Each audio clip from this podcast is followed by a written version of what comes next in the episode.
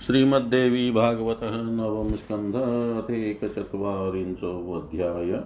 ब्रह्मा जी का इंद्र तथा देवताओं को साथ लेकर श्रीहरि के पास जाना, श्रीहरि का उनसे लक्ष्मी के दुष्ट होने के कारणों को बताना, समुद्र मंथन तथा उससे लक्ष्मी जी का प्रादुर्भाव। श्री नारायण उवाच। हरिं ध्यात्वा हरिभ्रमण जगाम ब्रह्मण सभां बृहस्पतिं पुरस्कृत्य सर्वैः चक्षुर्गणैः सह शीघ्रं गत्वा ब्रह्मलोकं दृष्ट्वा च कमलोद्भवं प्रणेमुर्देवता सर्वा सहेन्द्रा गुरुणा सह वृतान्तं कथयामास सुराचार्यो विधिं प्रति प्रहस्योवाच तच्छ्रुत्वा महेन्द्रं कमलासन। ब्रह्मोवाच वत्समदवंशजातोऽसि प्रपौत्रो मे विचक्षण, बृहस्पते च शिष्यस्त्वं सुराणामधिपस्वयं मातामहश्च दक्षस्ते, विष्णुभक्तप्रतापवान् कुलत्रयं यस्य शुद्धं कथं सोऽहङ्कृतो भवेत्। माता पतिव्रता यस्य पिता शुद्धो जितेन्द्रिय मातामहो मातुलश्च कथं सोऽहं कृतो भवेत् जनपैतृकदोषेण दोषान् मातामहस्य च गुरुदोषात् त्रिविदोषै हरिदोषी भवेत् ध्रुवम्।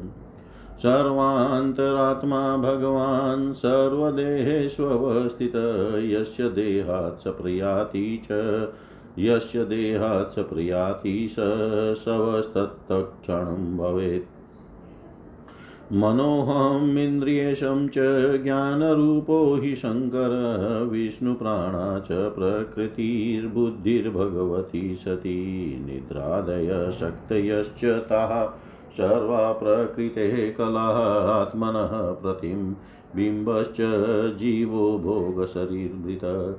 आत्मनीशे गते देहात् सर्वं याति ससम्भ्रमा यथावत्मनि गच्छन्तं नरदेवमिवानुगा। अहं शिवश्च, शेषश्च, विष्णुधर्मो यदंसा। भक्ताश्च तत्पुष्पं न्यकृतं त्वया। शिवेन पूजितं पादः, पद्मपुष्पेण येन च तत्र दुर्वाससा दत्तं, देवेन न्यकृतं त्वया। तत् पुष्पं मस्तके यस्य कृष्णपादाब्जप्रच्युतं, सर्वेषां च सुराणां च तत्पूजा पुरतो भवेत्। देवेन वञ्चितस्तवं हि देवं च बलवत्तरं, भाग्यहीनं जनं मूढं को वा रक्षितुमीश्वर सा श्रीर्गताधूना को कृष्णनिर्माल्यवर्जना तधूना गच्छ वैकुण्ठं, मया च गुरुणा सह निषेव्य तत्र श्रीनाथं, श्रियं प्राप्स्यति मध्वरातेवमुक्त्वा च स ब्रह्मा, सर्वेषुर्गणेशः। तत्र गत्वा परब्रह्म भगवन्तं सनातनं दृष्ट्वा तेजस्वरूपं तं प्रज्वलन्तं स्वतेजसा।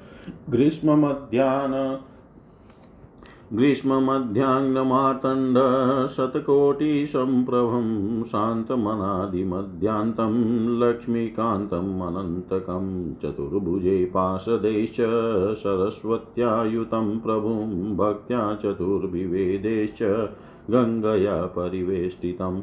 तं प्रणेमुसुरा सर्वे मुग्ना ब्रह्मपुरोगमा। भक्तिनम्राशाश्रुनेत्रास्तुष्टुः परमेश्वरम् वृत्तान्तं कथयामास स्वयं ब्रह्मा किताञ्जलिरुरुर्देवता सर्वा स्वाधिकारच्युताश्च ता सददशुरगणं विपदग्रस्तं भयाकुलं रत्नभूषणशून्यं च वाहनादिविवर्जितं शोभाशून्यं हतश्रीकं निष्प्रभं सभयं परम् उवाच कातरं दृष्ट्वा भयभीतिविभञ्जन। श्रीभगवानुवाच भावै भ्रमणेशुराश भयं किं वो मयि स्थिते? दास्यामि लक्ष्मीम् अचलां परमेश्वर्यवर्धिनीं। किञ्च मदवचनं किञ्चित् श्रूयतां समयोचितं, हितं सत्यं सारभूतं परिणामसुखावम् जनाश्चाशङ्ख्यविश्वस्ता मदधीनाश्च सन्ततं यथा तथां मद्भक्तपराधीनो स्वतन्त्रक यं यं रुष्टो हि मद्भक्तो मत्परो हि निरुङ्क निरङ्कुश तद्गृहेऽहं न तिष्ठामि पद्मया स निश्चितम्। दुर्वासाः शङ्कराश्च वैष्णवो मतपरायण तचापादागतोऽहं च स लक्ष्मीको हि वो गृहा।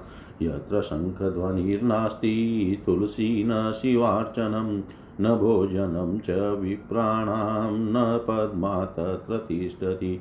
मद्भक्तानां च मे निन्दा यत्र ब्रह्मण भवेत् सुरा महारुष्टा महालक्ष्मीस्ततो याति पराभवम् मदभक्तिनो यो मूढो भुङ्क्ते यो हरिवासरे। मम जन्मदिने वापि याति श्रीस्तद्गृहादपि।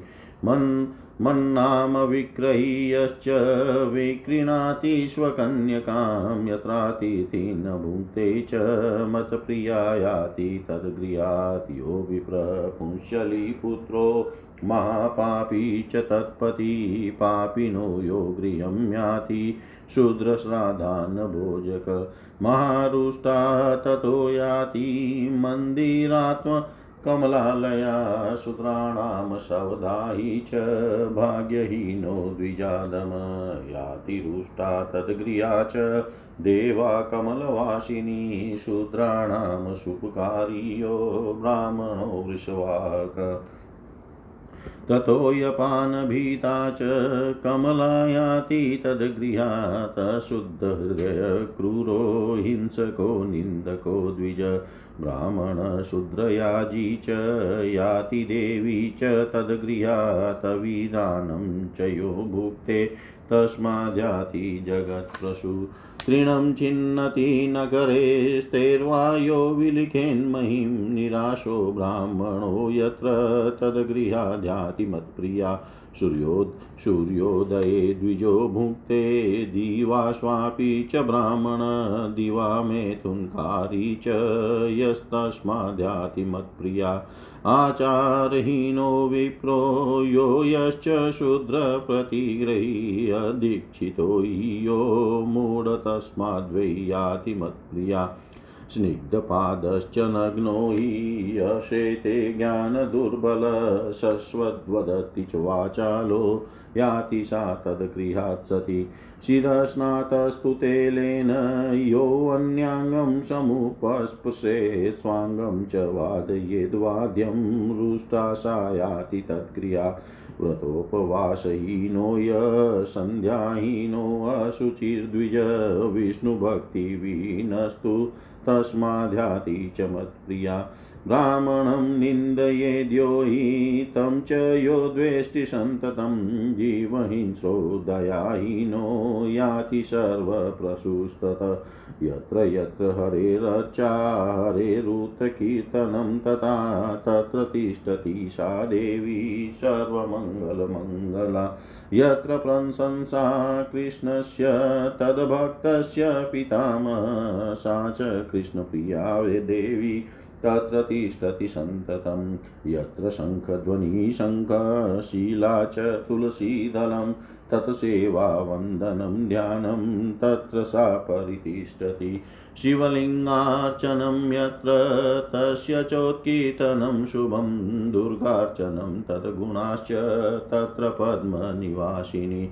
विप्राणां सेवनं यत्र तेषां च भोजनं शुभम् अर्चनं सर्वदेवानां तत्र पद्ममुखी सती इत्युक्त्वा च सुरान् सर्वान् रमामाह रमापति क्षीरोदसागरे जन्म कलया कलयेति च इत्युक्त्वा तां जगन्नाथो ब्रह्माणं पुनराच मथित्वा सागरं लक्ष्मीं देवेभ्यो देहि पद्मज इत्युक्त्वा कमलाकान्तो जगामान्तपुरं मुने देवाश्चिरेण कालेन ययुक्षीरोदसागरं मन्थानं मन्दरं कृत्वा, कूर्मं कृत्वा च भाजनम् कृत्वा शेषं मन्थपाशं ममन्तुरसुरासुरा धन्वन्तरीं च पीयूष्मुचैस्रवसमीप्सितं नानारत्नं हस्तिरत्नं प्रापुर्लक्ष्मीं सुदर्शनम्। वनमालां ददोषा च क्षीरोदसायिने मुने सर्वेश्वराय रम्याय विष्णवे वैष्णवी सती। देवै स्तुता पूजिता च ब्रह्मणा शङ्करेण च ददो दृष्टिं सुरगृहे ब्रह्मशापविमोचनात् प्रापुर्देवा स्वविषयं दैत्यग्रस्तं भयङ्करं महालक्ष्मी। प्रसादेन वरदानेन नारद। इत्येवं कथितं सर्वं लक्ष्म्युपाख्यानमुत्तमं सुखदं सारभूतं च किं भूय श्रोतुमिच्छसि सुखदं सारभूतं च किं भूय श्रोतुमिच्छसि श्री नारायण बोले, हे ब्रह्मण, भगवान श्री हरि का ध्यान करके देवराज इंद्र बृहस्पति को आगे करके संपूर्ण देवताओं के साथ ब्रह्मा की सभा में गए।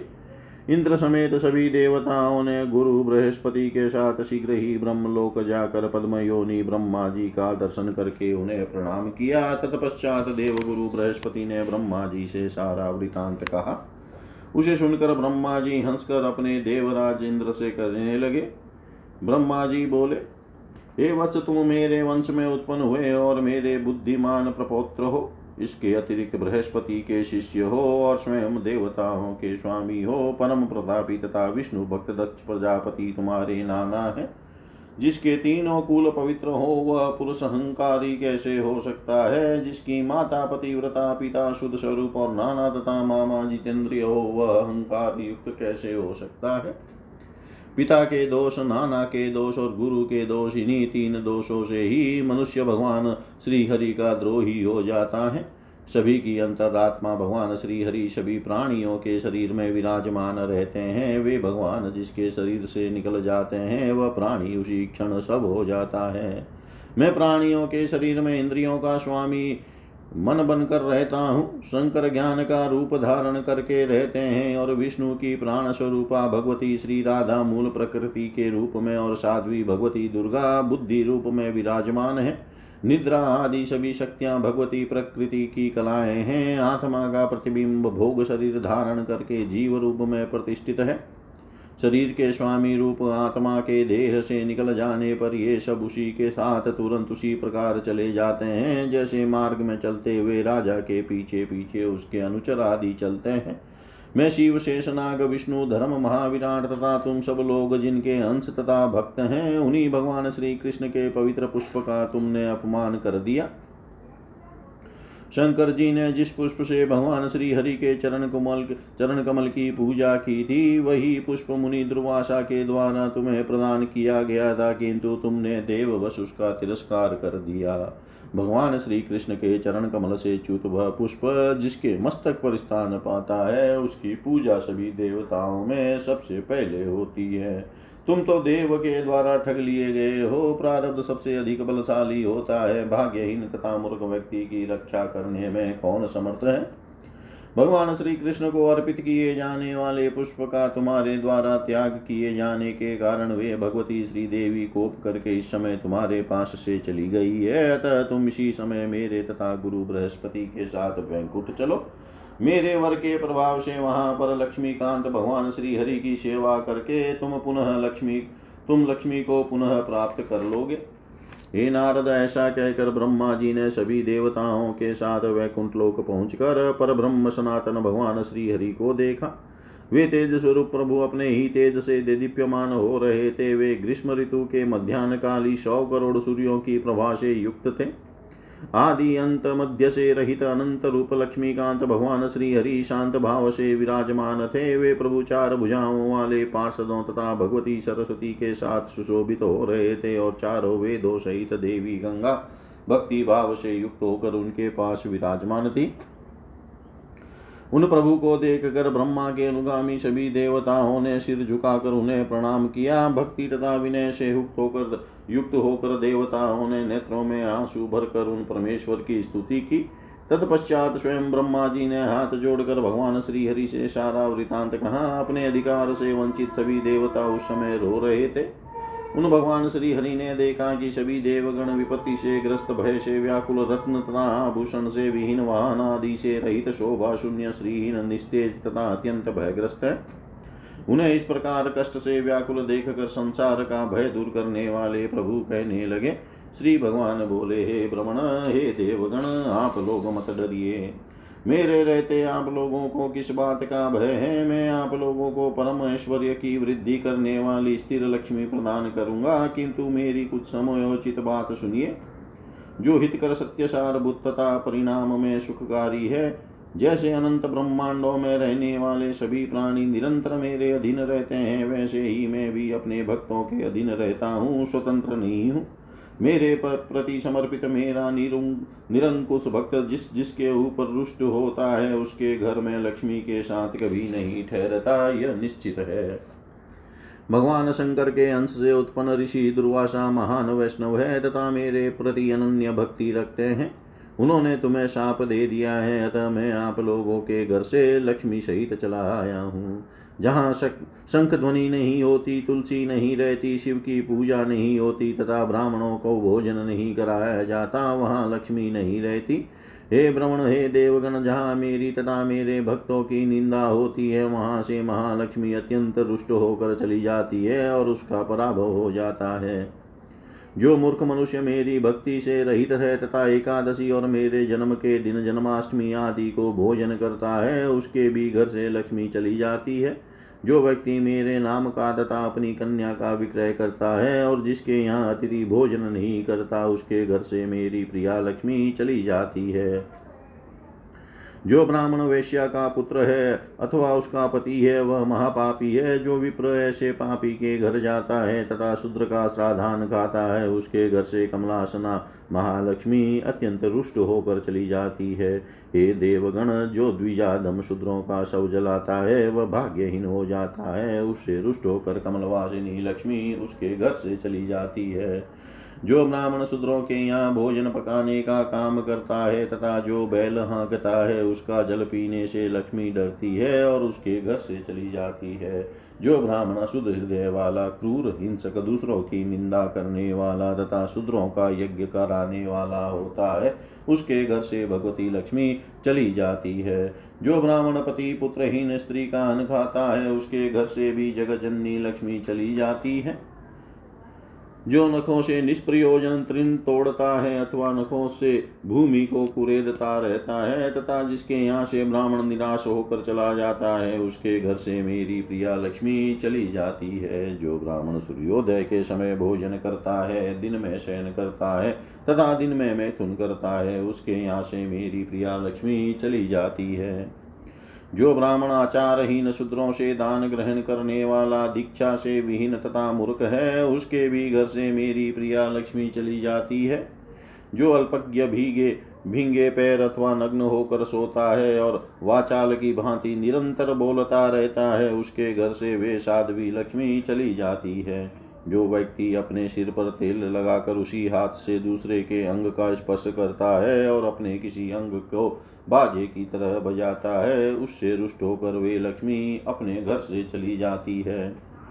जो ब्राह्मण व्रत उपवास नहीं करता, संध्या वंदन नहीं करता, सदा पवित्र रहता है तथा भगवान विष्णु की भक्ति से रहित है, उसके यहाँ से मेरी प्रिया लक्ष्मी चली जाती है, जो व्यक्ति ब्राह्मण की निंदा करता है और उससे सदा द्वेष भाव रखता है, जीवों की हिंसा करता है तथा प्राणियों के प्रति दया भाव नहीं रखता, सबको जननी, सबकी जननी लक्ष्मी उस व्यक्ति से दूर चली जाती है। जिस जिस जगह भगवान विष्णु की पूजा होती है तथा उनका गुणगान होता है, वह संपूर्ण मंगलों का भी मंगल प्रदान करने वाली वे भगवती लक्ष्मी निवास करती है। हे पितामह, जहाँ भगवान श्री कृष्ण तथा उनके भक्तों का यशोगान किया जाता है, वहाँ उन श्री कृष्ण की प्रिया भगवती लक्ष्मी निरंतर निवास करती है। जहाँ शंख ध्वनि होती है और शंख साल ग्राम शिला तथा तुलसी दल ये रहते हैं एवं उनकी सेवा वंदना तथा ध्यान किया जाता है। वहाँ वे लक्ष्मी सर्वदा निवास करती है। जहाँ शिवलिंग की पूजा तथा उनके गुणों का शुभ कीर्तन और भगवती दुर्गा का पूजन तथा उनका गुणगान किया जाता है, वहाँ पद्म निवासिनी देवी लक्ष्मी वास करती है। जहाँ ब्राह्मणों की सेवा होती है, उन्हें उत्तम भोजन कराया जाता है और सभी देवताओं की पूजा होती है। वहाँ कमल के समान मुख वाली साध्वी लक्ष्मी विराजमान रहती है। हे नारद, समस्त देवताओं से ऐसा कहकर लक्ष्मीकांत भगवान श्री हरि ने लक्ष्मी जी से कहा क्षीर सागर के यहाँ तुम अपनी एक कला से जन्म ग्रहण करो। लक्ष्मी जी से ऐसा कहकर जगत प्रभु श्री हरि ने ब्रह्मा जी से पुनः कहा, हे कमलोद्भव, आप समुद्र मंथन करके उससे प्रकट होने वाली लक्ष्मी देवताओं को सौंप दीजिए। हे मुने, ऐसा कहकर लक्ष्मीपति भगवान श्री हरि अंतपुर में चले गए और देवताओं ने भी कुछ काल के अनंतर क्षीर सागर की ओर प्रस्थान किया। समस्त देवताओं तथा राक्षसों ने मंद्राचल पर्वत को, मथानी, कच्छप को, आधार और शेषनाग को, मथानी की तस्सी बनाकर समुद्र मंथन किया। उसके परिणाम स्वरूप उन्हें धनवंतरी अमृत, इच्छित उच्च श्रवा नामक स्व अनेक विध रत्न, हाथियों में रत्न स्वरूप, ऐरावत, लक्ष्मी सुदर्शन चक्र और वनमाला आदि प्राप्त हुए। हे मुने, तब विष्णु परायणा, साध्वी, लक्ष्मी ने वह वनमाला क्षीर सागर में शयन करने वाले मनोहर सर्वेश्वर श्री विष्णु को समर्पित कर दी। तत्पश्चात ब्रह्मा, शिव तथा देवताओं के द्वारा पूजा तथा स्तुति किए जाने पर भगवती लक्ष्मी ने देवताओं के भवन पर अपनी कृपा दृष्टि डाली। फलस्वरूप वे देवगण, मुनि, दुर्वासा के साप से मुक्त हो गए। हे नारद, इस प्रकार महालक्ष्मी के अनुग्रह तथा वरदान से उन देवताओं ने दैत्यों के द्वारा अधिकृत किए गए तथा भयंकर बना दिए गए अपने राज्य को पुनः प्राप्त कर लिया। इस प्रकार मैंने लक्ष्मी का अत्यंत उत्तम सुप्रत तथा सारभूत संपूर्ण उपाख्यान आपसे कह दिया। अब आप क्या सुनना चाहते हैं? इति श्रीमद्देवी भागवते महापुराणे अष्टादशसाहस्रयां संहितायां नवम स्कन्धे श्रीलक्ष्म्युपाख्यानवर्णनं नामेकचत्वारिंशोऽध्याय सर्वं श्रीशां सदाशिवार्पणम् अस्तु। ॐ विष्णवे नम, ॐ विष्णवे नम, ॐ विष्णवे नम। श्रीमद्देवी भागवतः नवम स्कन्धः द्विचत्वारिंशोऽध्याय इंद्र भगवती लक्ष्मी का षोडशोपचार एवं स्तवन। नारदुवाच हरेरुत्कीर्तनं भद्रं श्रुतं तज्ज्ञानमुत्तमम् ईप्सितं लक्ष्म्युपाख्यानं ध्यानं स्तोत्रं वद प्रभो श्रीनारायणुवाच स्नात्वा तीर्थे पुरोशक्रो धृत्वा धौते च वाससि घटं संस्थापय क्षीरोदे षड्देवान् पर्यपूजयत् गणेशं च दिनेशं च वग्निं विष्णुं शिवं शिवामेतान् भक्त्या संव्य च संव्यचर्य पुष्पगन्धादिभिस्तदा च महालक्ष्मीं परमेश्वर्यरूपिणीं पूजाञ्चकार देवेशो ब्रह्मणा च पुरोदशा। पुरस्थितेषु मुनिषु, ब्राह्मणेषु गुरो हरो देवादिषु, सुदेशे च ज्ञानानन्दे शिवे मुने, पारिजात पुष्पं च गृहीत्वा चन्दनोक्षितं ज्ञात्वा देवीं महालक्ष्मीं पूजयामास नारद। ध्यानं च सामवेदोक्तं यद्दत्तं ब्रह्मणे पुरा हरिणा तेन ध्यानेन तन्निबोध वदामि ते। सहस्रदलपद्मस्तकर्णिकावासिनीं परां चरतपार्वणकोटिन्दुप्रवामुष्टिकरां पराम् स्वतेजसा प्रज्वलन्तीं सुखदृश्यां मनोहरां प्रतप्तकाञ्चन निभशोभां मूर्तिमतीं सतीं रत्नभूषणभूषाढ्यां शोभितां पितवाससा ईशदास्य प्रसन्नास्यां शाश्वत्सुस्थिरयौवना सर्वसम्पत्प्रदात्रीं च महालक्ष्मीं भजे शुभां ध्यानेनानेन तां ध्यात्वा नानागुणसमन्विता सम्पूज्य ब्रह्मवाक्येन चोपचाराणि षोडश ददो भक्त्या विधानेन प्रत्येकं मन्त्रपूर्वकं प्रशस्तानि, प्रकृष्टानि वराणि विविधानि च मूल्यरत्नसारं च निर्मितं विश्वकर्मणा, आसनं च विचित्रं च महालक्ष्मी प्र क्रियन्तां शुद्धं गङ्गोदकमिदं सर्ववन्दितमीप्सितम्। पापेग्मभग्निरूपं च गृह्यन्तां कमलालये पुष्पचन्दनदुर्वादी संयुतं जाह्नवीजलम् शङ्खगर्भस्थितं स्वधर्यं गृह्यं तां पद्मवासिनी सुगन्धिपुष्पतेलं च सुगन्धामलकिफलम् देहसौन्दर्यबीजं च गृह्यं तां श्रीहरे प्रिये कार्पासजं च क्रीमीजं वसनं देवि गृह्यं तां रत्नस्वर्णविकारं च देहभूषाभि भूषाविवर्धनं शोभायै श्रीकरं रत्नं भूषणं देवि गृह्यन्ता सर्वसौन्दर्यबीजं च सद्यशोभाकरं परं वृक्षनिर्यासरूपं च गन्धद्रव्यादिसंयुतं श्रीकृष्णकान्ते धूपं च पवित्रं प्रतिगृह्यन्तां सुगन्धियुक्तं सुखदं चन्दनं देवि गृह्यन्ताम् जगच्चक्षुस्वरूपं च पवित्रं तिमिरापहं प्रदीपं सुखरूपं च गृह्यन्तां च गृहेश्वरी। गृह्यतां च सुरेश्वरी, नानोपहाररूपं च नानारससमन्वितम् अतिस्वादुकरं चेव नैवेद्यं प्रतिगृह्यन्ताम् अनं ब्रह्मस्वरूपं च प्राणरक्षणकारणं, तुष्टिदं पुष्टिदं चेव देव्यानं प्रतिगृह्यन्ताम् शाल्यन्नजं सुपक्वं च शर्करागव्यसंयुतं स्वादयुक्तं महालक्ष्मी परमानं प्रगृह्यताम् शर्करागव्यपक्वं च सुस्वादुषु मनोहरं स्वस्तिकं नाम नैवेद्यं गृहाण परमेश्वरि।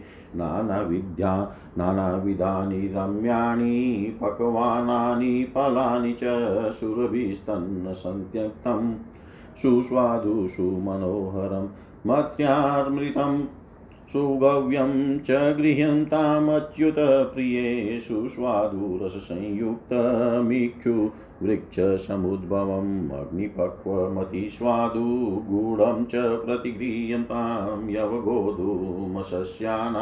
चूर्णरेणुसमुद्भवम् सुपक्वं गुडग्व्याक्तं मिष्टान्नं देवि गृह्यन्तां सस्यचूर्णोद्भवं पक्वं स्वस्तिकादिसमन्वितं।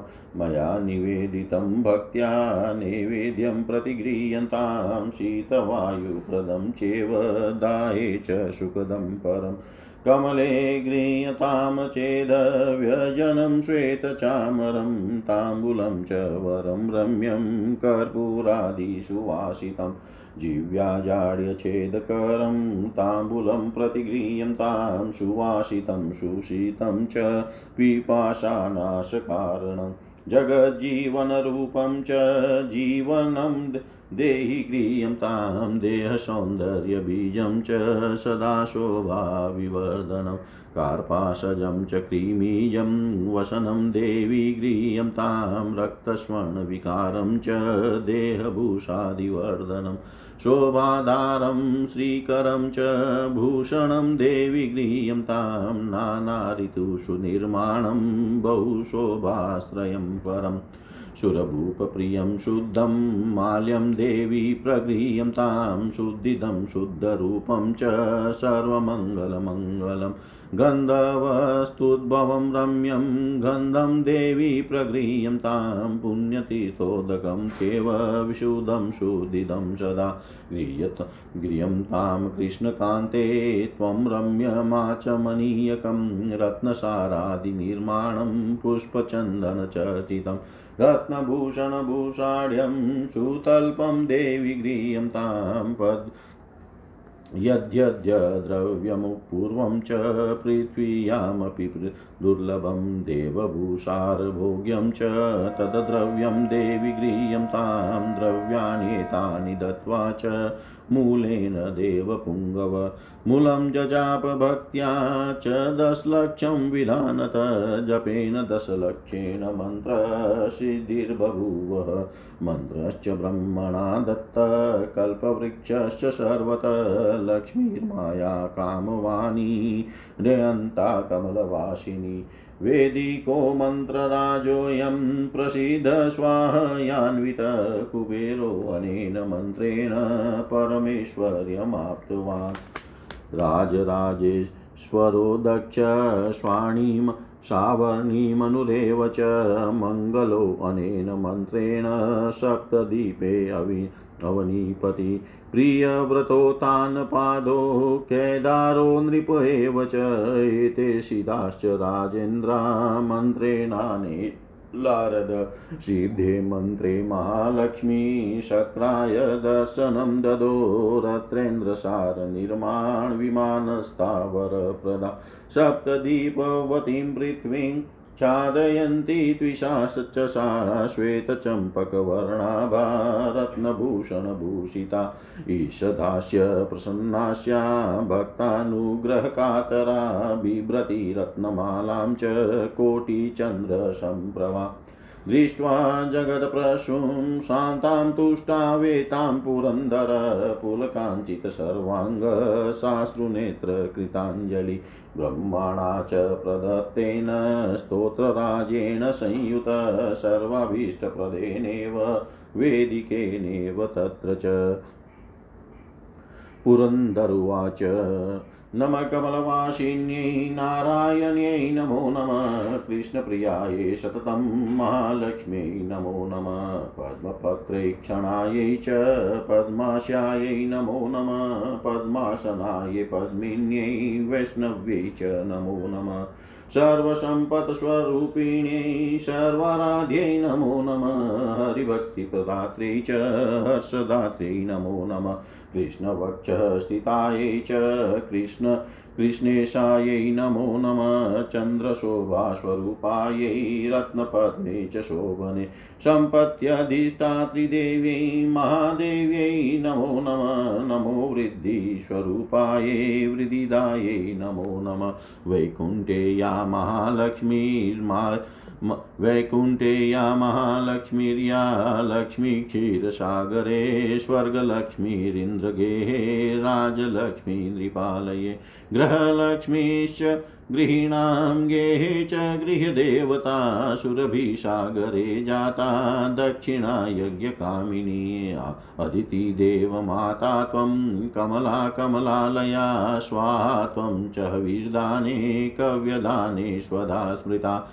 त्वं हि विष्णुस्वरूपा च सर्वाधारा वसुन्दरा शुद्धसत्त्वस्वरूपा त्वं नारायणपरायणा क्रोधहिंसा वाजिता च वरदा शारदा शुभा परमार्थप्रदा त्वं च हरिदासप्रदा परा यया विना जगत् सर्वं भस्मीभूतमसारकं, जीवनमृतं च विश्वं च शाश्वत्सर्वं यया विना सर्वेषां च परा माता सर्वबान्धवरूपिणी, धर्मार्थकाममोक्षाणां त्वं च कारणरूपिणी।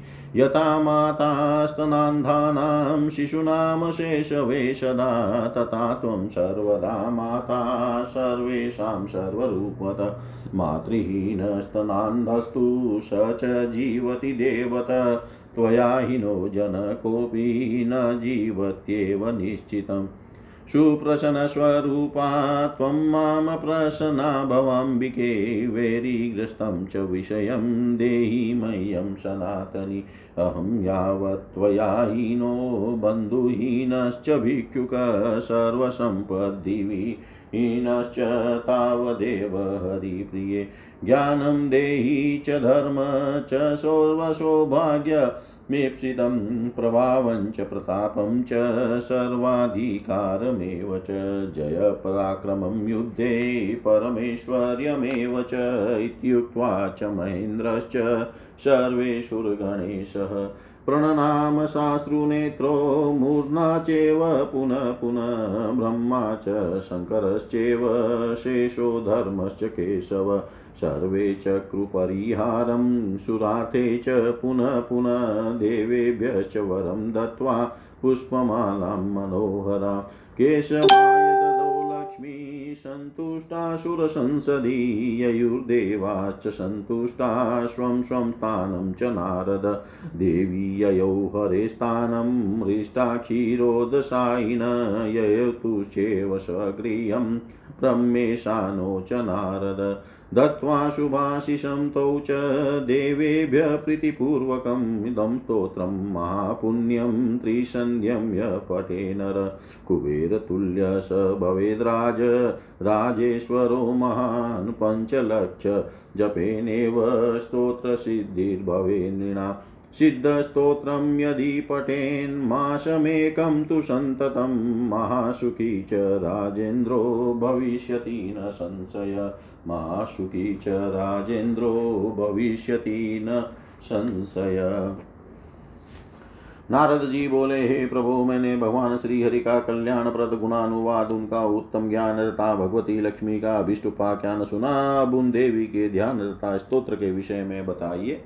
श्री नारायण बोले, हे नारद, प्राचीन काल की बात है। इंद्र ने क्षीर समुद्र के तट पर तीर्थ स्थान करके दो स्वच्छ वस्त्र धारण करने के बाद कलश की स्थापना करके श्री गणेश, सूर्याग्नि, विष्णु, शिव तथा पार्वती इन छह देवताओं की विधिवत पूजा की।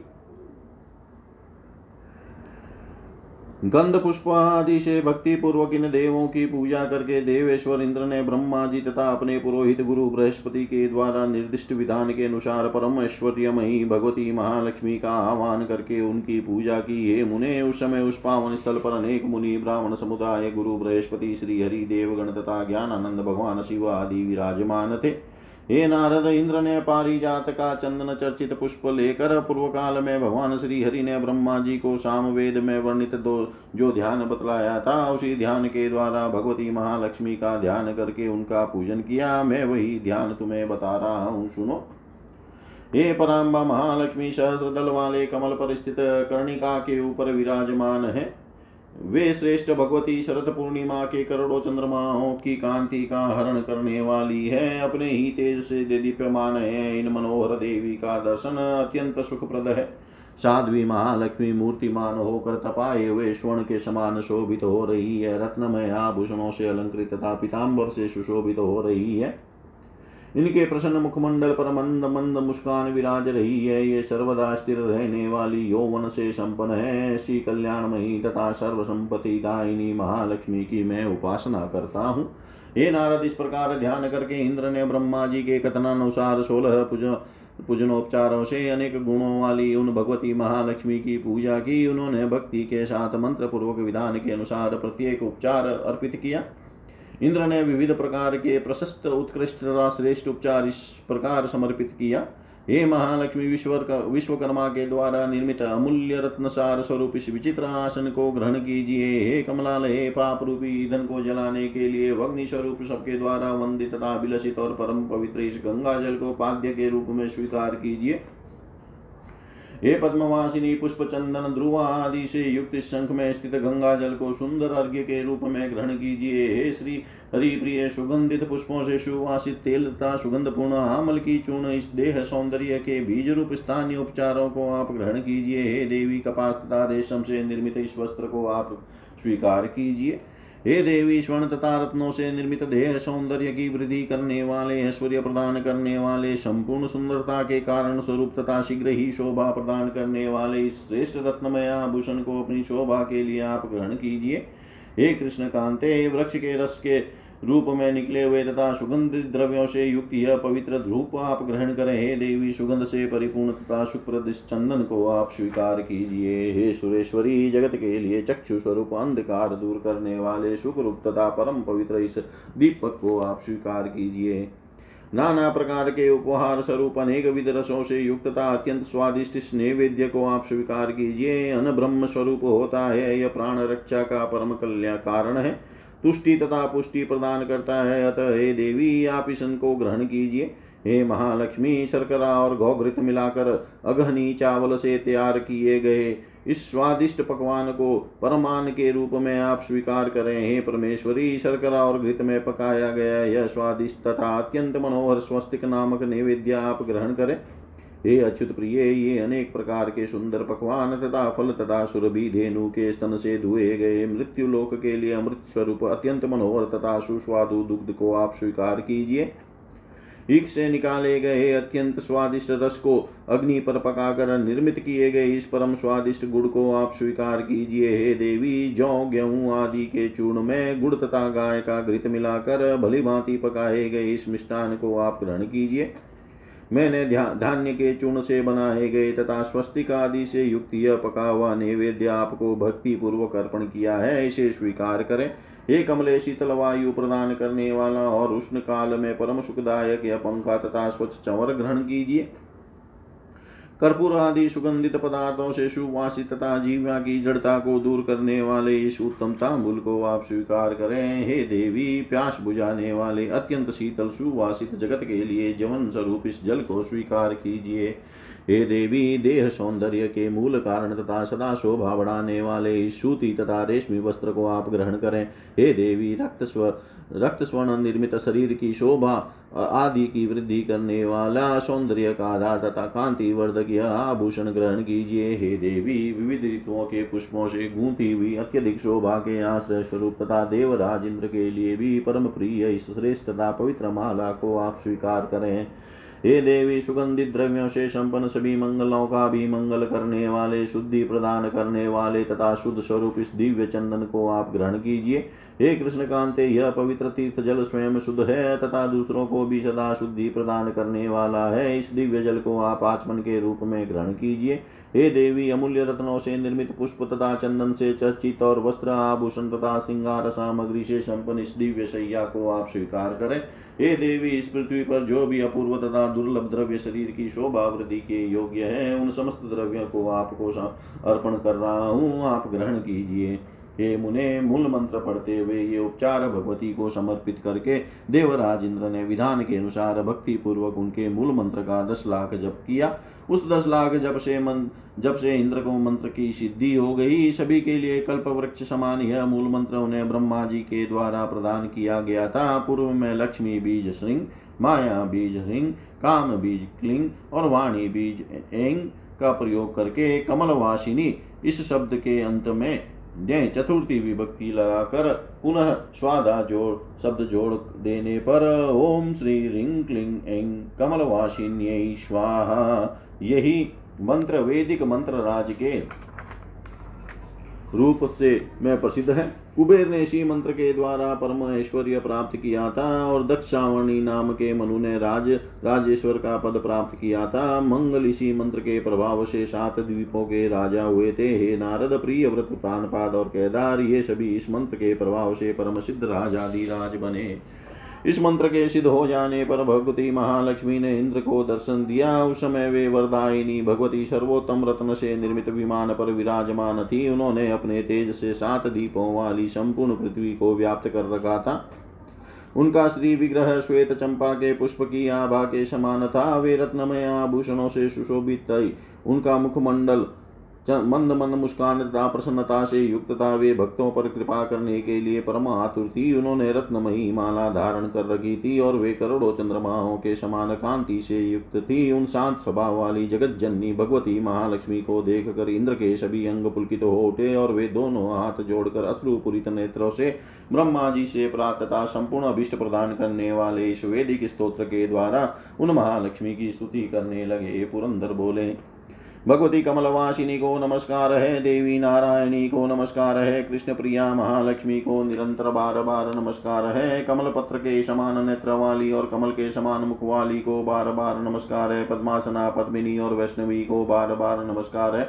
सर्व संपत स्वरूपा तथा सबकी आराध्या देवी को बार बार नमस्कार। है भगवान श्री हरि की भक्ति प्रदान करने वाली तथा हर्षदायिनी भगवती लक्ष्मी को बार बार नमस्कार। है हे रत्न पद में हे शोभने श्री कृष्ण के वक्ष स्थल पर सुशोभित होने वाली तथा चंद्रमा की शोभा धारण करने वाली आप कृष्णेश्वरी को बार बार नमस्कार है, संपत्ति की अधिष्ठात्री देवी को नमस्कार है, महादेवी को नमस्कार है, वृद्धि स्वरूपिणी भगवती महालक्ष्मी को नमस्कार है, वृद्धि प्रदान करने वाली महालक्ष्मी को बार बार नमस्कार है। हे भगवती, आप वैकुंठ में महालक्ष्मी, क्षीर सागर में लक्ष्मी, इंद्र के भवन में स्वर्ग लक्ष्मी, राजाओं के भवन में राज लक्ष्मी, गृहस्थों के घर में ग्रह लक्ष्मी और ग्रह देवता सागर के यहाँ सुरभि तथा यज्ञ के पास दक्षिणा के रूप में विराजमान रहती है। अदिति देव माता कमला तथा कमलालया नाम से प्रसिद्ध है और अभी प्रदान करते समय स्वाहा तथा कव्य प्रदान करते समय स्वधा नाम से कही गई है।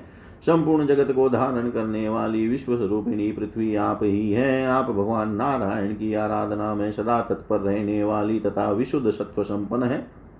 आप क्रोध तथा हिंसा से रहित वर प्रदान करने वाली, बुद्धि प्रदान करने वाली, मंगलमयी, श्रेष्ठ परमा तथा भगवान का दास्य प्रदान करने वाली है। आपके बिना संपूर्ण जगत भस्मीभूत तथा सारहीन है। आपके बिना यह समग्र विश्व सर्वथा जीते जी मरे हुए के समान है। आप समस्त प्राणियों की श्रेष्ठ माता, सबकी बांधव स्वरूपिणी और धर्म, अर्थ, काम तथा मोक्ष, पुरुषार्थ, चतुष्टय की मूल कारण है। जिस प्रकार माता शेषावस्था में स्तनपाही शिशुओं की सदा रक्षा करती है, उसी प्रकार आप सभी प्राणियों की माता के रूप में सब प्रकार से उनकी रक्षा करती है। स्तनपाही शिशु माता के न रहने पर भी देव योग से जीव, जी भी सकता है, किंतु आपसे रहित होकर कोई भी प्राणी जीवित नहीं रह सकता, यह निश्चित है। हे अंबिके, आप अत्यंत प्रसन्नता पूर्ण स्वरूप वाली है, अतः मुझ पर प्रसन्न हो। हे सनातनी शत्रुओं के द्वारा अधिकृत किया गया मेरा राज्य मुझे पुनः प्राप्त कराइए। हे हरि प्रिय मैं जब तक आपके दर्शन से वंचित था, तभी तक बंधुहीन, भिक्षुक और संपूर्ण संपदाओं से भिन्नता बाप मुझे ज्ञान, धर्म, पूर्ण सौभाग्य, संपूर्ण अभीष्ट, प्रभाव, प्रताप, संपूर्ण अधिकार परम ऐश्वर्य पराक्रम तथा युद्ध में विजय प्रदान कीजिए। हे नारद, ऐसा कहकर सभी देवताओं के साथ इंद्र ने पूरित नेत्रों से तथा मस्तक झुकाकर भगवती को बार बार प्रणाम किया। ब्रह्मा, शंकर, शेषनाग धर्म तथा केशव, इन सभी ने देवताओं के कल्याण हेतु भगवती से बार बार प्रार्थना की। तब देव सभा में परम प्रसन्न होकर भगवती महालक्ष्मी ने देवताओं को वर प्रदान करके भगवान श्री कृष्ण को मनोहर पुष्पमाला समर्पित कर दी। हे नारद तदनंतर सभी देवता प्रसन्न होकर अपने अपने स्थान को चले गए और प्रसन्नचित महालक्ष्मी भी क्षीर सागर में शयन करने वाले भगवान श्री हरि के लोक को चली गई। हे नारद, देवताओं को आशीर्वाद देकर ब्रह्मा और शिव भी प्रसन्नता पूर्वक अपने अपने लोक को चले गए। हे नारद, जो मनुष्य तीनों संध्या काल में इस परम पवित्र स्तोत्र का पाठ करता है, वह कुबेर के समान महान राज राजेश्वर हो जाता है। पाँच लाख जप करने पर मनुष्य के लिए यह स्तोत्र सिद्ध हो जाता है। यदि कोई मनुष्य एक मास तक निरंतर सिद्ध स्त्रोत्र का पाठ करे तो वह परम सुखी तथा राजेंद्र हो जाएगा। इसमें संदेह नहीं है।